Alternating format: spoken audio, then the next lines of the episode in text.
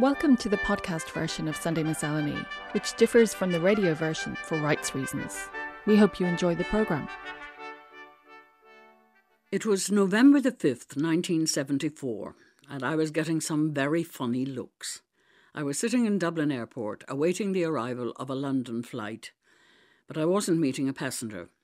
My job was to collect a smallish cargo bundle of vital importance so I was too worried and preoccupied to care about the looks anyway. It was only on using the bathroom that I saw myself, a grey and grimy shadow with a dust streaked face beneath hair liberally besprinkled with grey grit. I was a dead spit for Dickens' Miss Havisham. I was also a tiny part of theatrical history.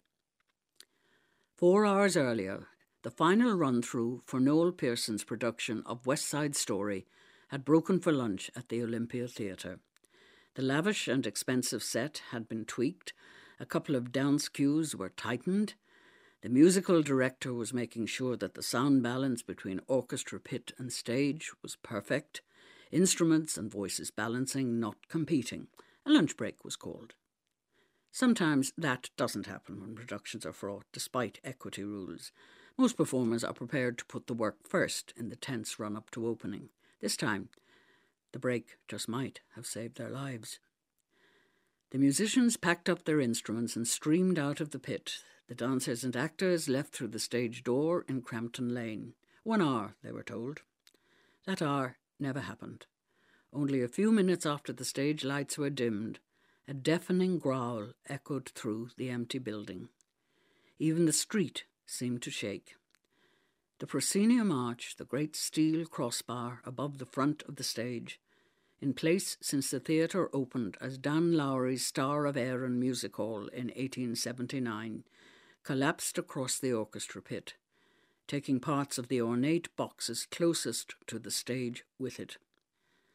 Numb, frightened, and almost bewildered to be alive, the cast and orchestra returned to view the devastation from the street as emergency services took over. The swirling dirt and dust enveloped everyone, and realization dawned that there'd be no opening night for the production that had involved weeks of grueling, exacting, exhausting work. It would have been one of the most glamorous and extravagant shows Dublin had seen in a long time. Pearson was almost a newcomer to theatre in Dublin but had already dazzled audiences with productions of Jesus Christ Superstar and Joseph and his amazing Technicolor Dreamcoat. So there were high expectations for this one, in a town where musicals had never quite been theatrically top of the tree. But at least everyone was alive. None more than Noel Pearson, who took no time to complain. Always laconic, he swore a fair bit, but seemed extraordinarily calm as he hit the telephones while other people wondered if and when the show might be salvaged. Months, they speculated gloomily. Most of them didn't know their Noel. There was a small, unused cinema, not in the best of nick, in Phibsborough. No backstage facilities, of course, no lighting rig, no orchestra pit, no dressing rooms for a large cast with many quick changes. The stage was hardly more than a narrow platform, but there were seats for an audience. The state would do. Cast and crew were ferried from Dame Street to Phibsborough, leaving the dust enveloped remains of the venerable Olympia behind them. This was no time for tears, bewildered or otherwise. Next problem. The musicians played from the complicated, closely orchestrated Leonard Bernstein Oscar winning score. They were the best gig men in Ireland, but there was no way they could improvise. And the sheet music was buried beneath tons of rubble and plaster. Another phone call, this time to London, to the music publishers. Could they put a complete set of dots for all the orchestra parts on a plane within an hour? They could. That was how I found myself shedding dust all over the arrivals hall in Dublin Airport. I was working as a publicist for the production, a fairly easy job in what were supposed to be the circumstances, but I'd never envisaged this as part of the job. Clutching the scores like the gold dust they were, I headed back to town. Unbelievably, things were set to go. Noel Pearson was lugubriously calm, as always. The lead members of the cast, among them the then rising star Tony Kenny, used to dressing room facilities that were at least adequate, now found themselves reduced to boys and girls. Two shabby, tiny offices, each only the size of a decent walk in wardrobe, desks still in place, were commandeered, one for the lads, the other for the girls. In those pre mobile days, there was only one phone in the building. It was in the boys' dressing room, and they became used to covering their modesty when production and backstage staff, including me, invaded to carry on the production work as best we could. I can't remember anyone complaining, ever. I was reminded of that a few years ago as I watched a TV report from one of the many world tours of Riverdance. In some faraway city, in a massive state of the art theatre, producer John McColgan was standing on the enormous stage apologising to his indignant cast. There was a slight weighting or springing problem with the stage floor. They were flying in technical experts to fix it, John was explaining. And in the meantime, physiotherapists and masseurs were permanently on hand to look after the dancers' precious legs. Nobody would begrudge them the care, but how times had changed, I thought, remembering the choreographer who also danced a star role in West Side Story reconfiguring the complex choreography to suit the slice of space that was the stage in the State Cinema in Phibsborough. But I wondered how these 21st century graduates from Irish dancing academies, many of them in the US, would have coped with the State Cinema on November the 5th, 1974. Because West Side Story opened on time the same night, six hours after the Olympia Theatre fell in and the Olympia wouldn't reopen for three years. The state is now a furniture showroom. I feel pretty, oh so pretty. I feel pretty and witty and gay, and I pity any girl who's in me today. I feel charming, oh so charming. It's alarming how charming I feel, and so pretty I. I've missed visiting art galleries over the last two years of our pandemic. Walking through rooms in the National Gallery, saluting old friends, Lady Lavery in all her finery, the poor wounded poacher slumped in his chair, attended by that calm young woman the maid glancing out the window as her mistress writes a letter. I've missed the quiet, mysterious atmosphere of galleries and being in the presence of works of art. I've missed the little nods of acknowledgement, if not recognition, from the custodians, those guardians of the miraculous, and then emerging into the street and being dazzled by the sunlight. When we, my beloved and I, visit new places, we invariably make for the local gallery. I cannot, in all honesty, say that I remember individual works of art from each of the galleries we have visited. In some cases, I would be hard pressed to say what the building looked like. But then there are galleries like the Guggenheim in Venice that are unforgettable. Forget the art. Just stand on the terrace overlooking the Grand Canal and watch the world go by. And for a few moments you are part of a world of wealth beyond measure, all spectacle and glamour. And you almost forgive the rich for being, well, rich. And there are also unpretentious galleries which you visit with low expectations until you come across a work that stops you in your tracks. The Sleeping Shepherd Boy a 19th century sculpture by Raffaele Belliazzi in the Civic Gallery in the town of Ascoli Piceno in central Italy is one such work. It is extraordinarily realistic, detailed, and beautifully carved in marble. You want to reach out and gently shake the boy to see if he will wake. It is so lifelike. Why has this particular work stayed with me so vividly since I first saw it some twenty years ago? It is expressive and tender, and I suppose sentimental, and I love it. But the single work of art that has stayed with me more than any other comes from much closer to home. It is a small sculpture of an infant carved from limestone by Oisin Kelly in the early 1950s. It is a portrait of his daughter Piccola. It is no more than 12 inches long, and it is one of the few pieces he carved from stone. The infant emerges from the stone, her head to one side, kicking her feet. It is as if Kelly carved directly, respecting the form of the rounded stone. The finished carving seems intuitive and loving, and it invites you to hold and savour the weight and shape of the stone and the infant materializing from it. As a work of art, it is primal, personal, and very beautiful. I saw the carving at an exhibition of Kelly's work in the mill at Kells Priory in Kilkenny in 2000. The exhibition featured small pieces in wood, ceramics, and bronze from Kelly's personal collection, as well as this exquisite piece in limestone.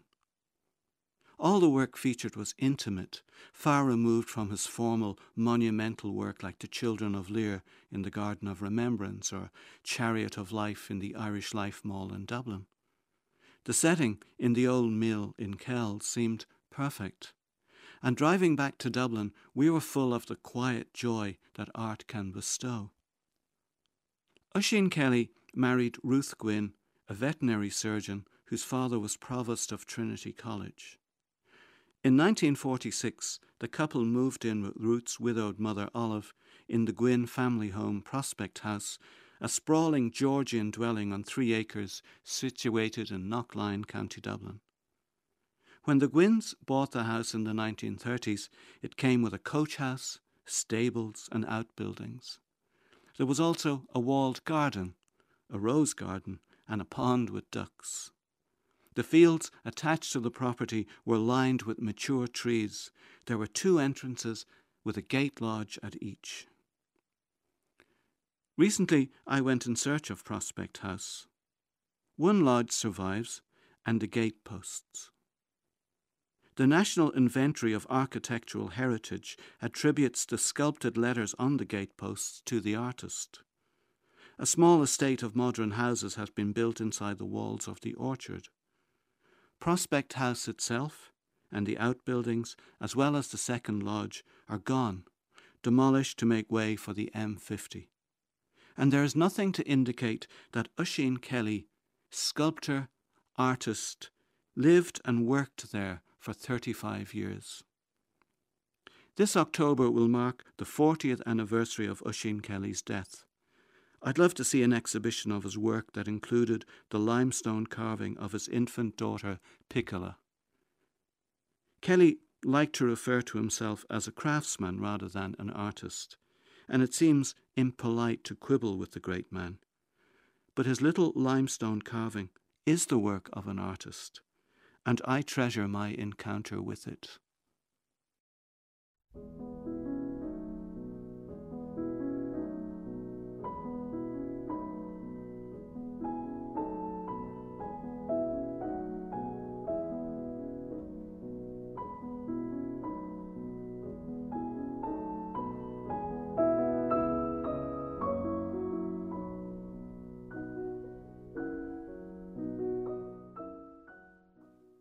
Three decades ago, The Commitments was the talk of Dublin.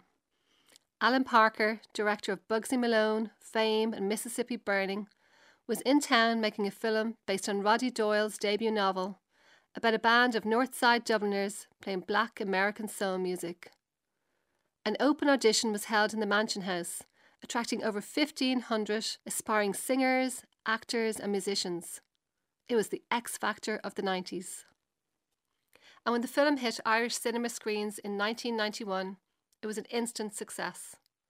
It went on to win several BAFTA awards and was nominated for Golden Globe and Academy Awards and regularly tops the list of favourite Irish films of all time. Billed as a cast of unknowns, it featured some names which were already familiar to me. Commitmentette Maria Doyle Kennedy, who played Natalie, sang with the Black Velvet Band and Hothouse Flowers.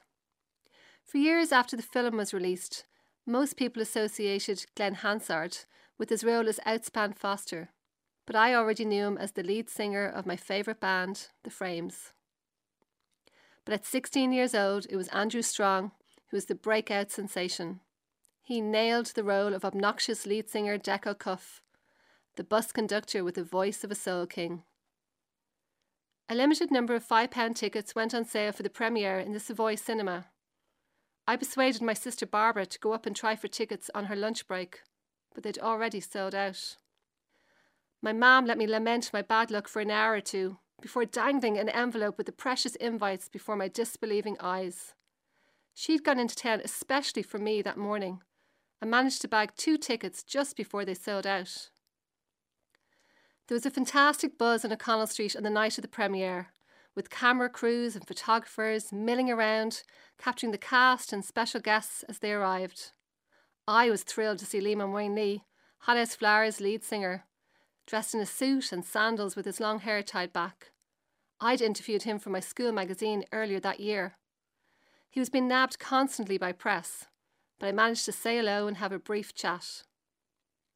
Myself and my friend Andrea walked through the foyer several times, soaking up the excitement and glamour. A man I brushed off smiled at me. It was only the next day when I read the write ups in the paper I realised it was the actor, John Hurt. We couldn't believe it when we went to take our seats in screen one. Our tickets were for the front row. Bronagh Gallagher and Angeline Ball, who with Maria Doyle Kennedy made up the backing singers, the Commitmentettes, were sitting right behind us.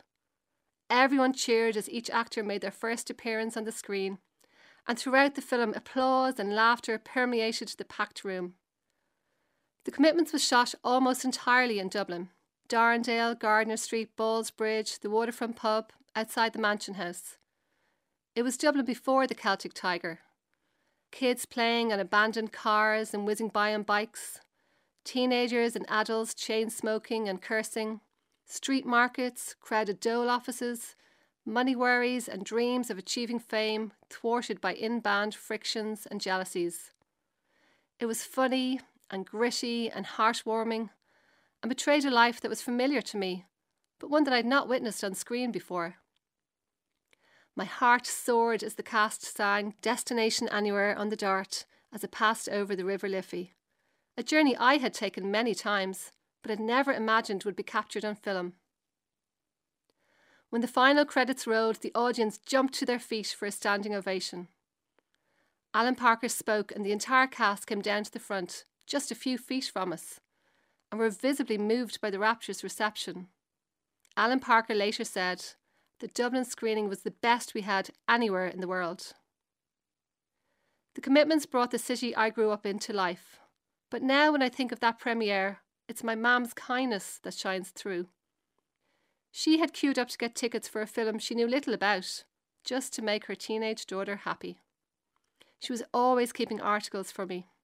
The summer I went to Chicago on a J1 visa, she sent over a parcel with newspaper clippings of Dolores O'Riordan's wedding as well as the latest edition of Hot Press, because she knew I'd be dying to keep up with all the news. She'd often say as I'd arrive in from a night out with pals, Oh, your man you like was on the Late Late Show tonight. Or did you see that band you love or mentioned in the Herald? Decades later, when my son started supporting Liverpool, she'd study the match results so she could chat to him about their position in the league or how their manager might be feeling about an upcoming match. It's still a topic of conversation between them now. She is our very own Commitmentette, always there in a supporting role, lovingly shining the spotlight on her family's passions.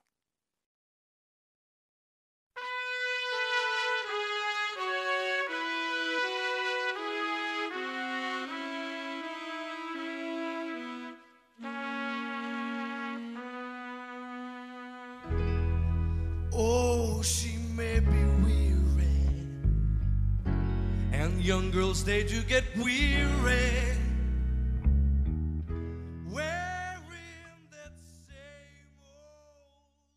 The little island of Procida, with its brightly coloured houses and labyrinthine roofs and alleyways, will be Italian capital of culture for 2022.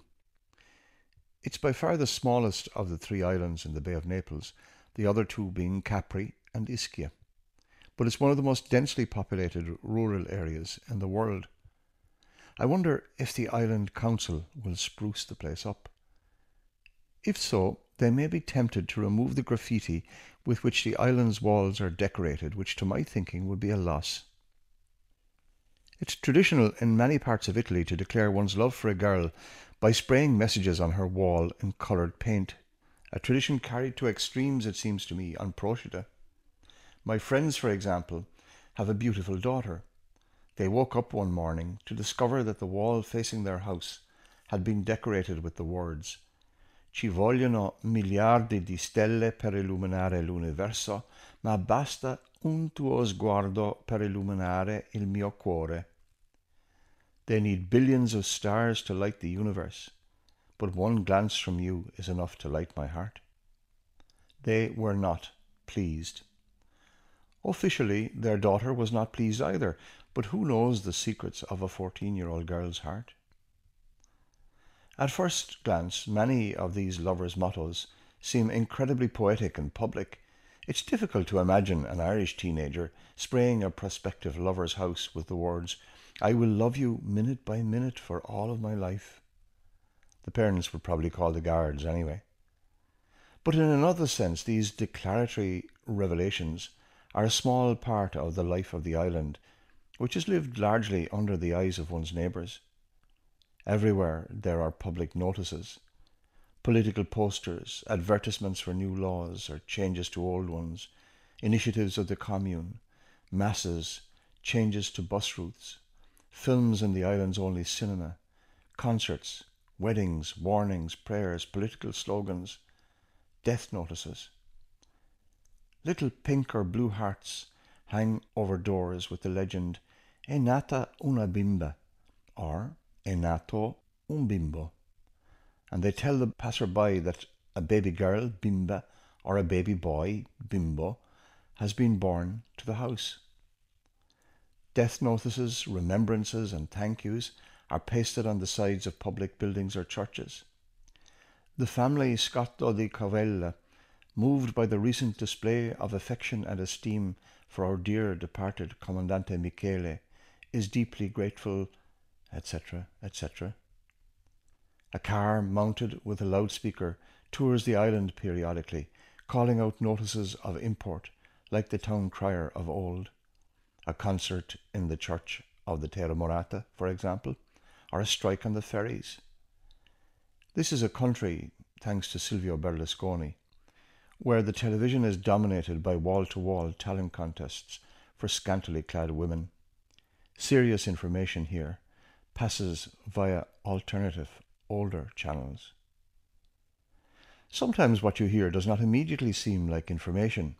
Wherever you are, for example, you're in the hearing of at least one set of church bells which ring out the hours and the quarters day and night. They do not agree, of course, so a sleepless night can seem one long experiment in campanology. But time, too, is information. On an island where time moves in a non mechanical fashion, it is useful to know what the clock thinks. Of course, the perfect information so beloved of certain economists does not exist. To know that Commandante Michele is dead and that the expressions of grief gladdened his family is not to know anything about loss, sincerity, love, or neighbourliness. To know these things about people, one must, as my grandmother used to say, eat a peck of salt with them. A peck is a lot of salt. In truth, it means that the outsider like me, the tourist, the visitor, even an attentive and affectionate one, can never know anything of real importance. But to return to the poetic declarations of love, I don't know why, but I'm surprised and disappointed to discover that most of them come from the internet. There are whole websites dedicated to them. The one about the billions of stars, for example, turns up 57,000 hits on Google. I had hoped this fervent and eloquent desire was something unique to this pressure cooker of an island. I suppose I must content myself with the fact that young lovers here understand that love is hard to put into words. To borrow a declaration from one of those websites, if I were a poet, I would write you a poem. If I were a composer, I would write you a symphony.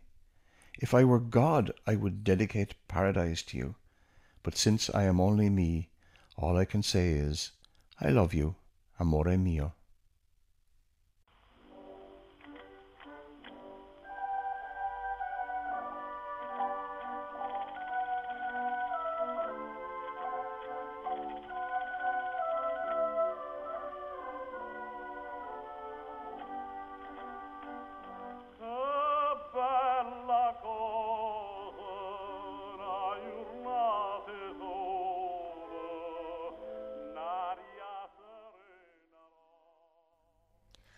Augusta Deter was born in Germany in May 1850, and she has some remarkable similarities with our mother. Ma is a May baby too, although she was born in Ireland in 1937. Like Augusta, Ma was also born into a working class family and started her trade as a seamstress at the age of 14. Like Augusta, Ma got married to a kind man, had children, and embrace the joys and challenges of ordinary family life. And sadly, both Ma and Augusta were diagnosed with dementia. Upon Augusta's death in 1906, a post mortem was carried out by Dr. Alois Alzheimer. The brain biopsy yielded some interesting findings. Aside from the usual plaques that had been found in other senile patients over 70 years old, the 56 year old Augustus neurons presented with tangles of a protein called tau. Thus, Augusta Deter became the first person with a diagnosis of a specific kind of dementia called Alzheimer's disease. Dementia is the Latin for out of your mind. No kidding. Our ma went wandering in the bad snows, played chicken with the 40 buses on the Finglas carriageway, forgot how to work the remote controls, lost her bank cards, could not remember the days of the week, or name the vegetables on her dinner plate, and even tried to cook a children's book in her microwave oven. Out of your mind is right. Even though my siblings and I knew of these strange changes in behaviour and even stranger happenings, we were shocked when Ma got a diagnosis of dementia. Most medical historians now agree dementia has always been with us. Pythagoras, the ancient Greek doctor and mathematician, described the seventh age of life as a decline in the mind and the body, whereas the Roman philosopher Cicero argued that the decline in the body does not mean a decline in the mind, and indeed, the older we get, the more wisdom we might have. Dementia was first used as a medical diagnosis in 1797 by a French doctor called Pinel, and Augusta Deter was diagnosed by Dr. Alzheimer in 1906. In the past, people living with dementia were regarded as sinners, and their condition was seen as God's punishment. Or worse, some were viewed as possessed by demons and burned at the stake. Things have improved, but the stigma remains. Indeed, many individuals or their families still hide dementia and keep it a secret for fear of social judgment. This fear has dreadful consequences. Like most diseases, the later the diagnosis, the worse the outcome. Our ma was lucky. We were blessed with good neighbours on our estate in Finglas. One neighbour found Ma wandering the road while his car was getting towed in the bad snow. He walked Ma back home, made her tea, and called me. The woman next door was forever in and out of our house, showing Ma, once more, how to use the TV remote controls. The local post office workers were endlessly patient when Ma lost her PPS card, savings book, and the free TV license application form. None of these things stopped Ma's diagnosis, but it did help us, her children, to know that our community was on our side. Tuesday, the 21st of September, is World Alzheimer's Day. This globally coordinated day of awareness was launched nearly 30 years ago to educate people about Alzheimer's. It also helps destigmatize dementia and offers hope, support, and solidarity to people living with dementia, their families, and the medical professionals who treat the disease or hunt down treatments and a possible cure. This Tuesday is World Alzheimer's Day, but we can't have our daily visit with Ma because she died earlier this month. Her 18 grandkids and her three great grandkids can no longer bring Ma the cornetto ice creams she loved. I won't be able to sing songs with me ma anymore. Ma mightn't have been able to tell you the day of the week, but by Jesus, she could still belt out Molly Malone with the best of them. This Tuesday, there will be a gathering to celebrate the life of Brenda Hegarty, a woman who loved to dance and loved a sing song with family and pals. I will recall Augusta Deter and all the other patients and families living with Alzheimer's or other forms of dementia. Augusta Deter was the first Alzheimer's patient. Sadly, Ma was not the last one. But we long for the day when there will be no more Alzheimer's and no more dementia. Will we chance it? Well, we'll chance it again for all time's sake. Try to remember the kind of September when life was slow and oh so mellow. Try.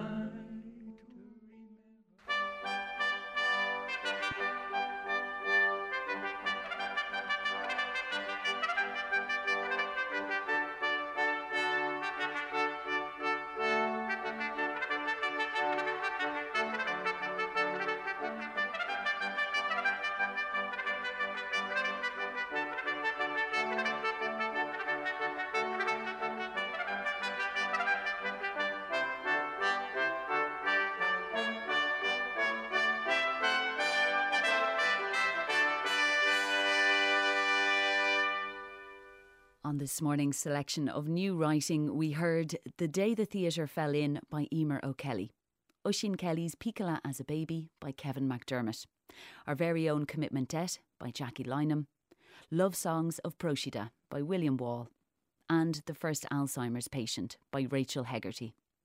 The music this morning was I Feel Pretty from the soundtrack to West Side Story, sung by Marni Nixon. Fauré's, Dolly Suite for piano duet, Berceuse, played by Katia and Marielle Labèque. Try a Little Tenderness, sung by Andrew Strong and The Commitments. O Sol Mio, sung by Enrico Caruso. And Try to Remember, sung by Noel Purcell and Cecil Sheridan, and that was recorded at the concert to mark the closing of the Theatre Royal. Sunday Miscellany's broadcast coordinators are Carolyn Dempsey and Willem McCartney, and the producer is Sarah Binchy. RTE Radio 1.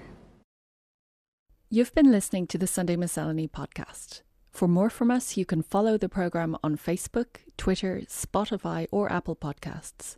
Just search for RTE Sunday Miscellany.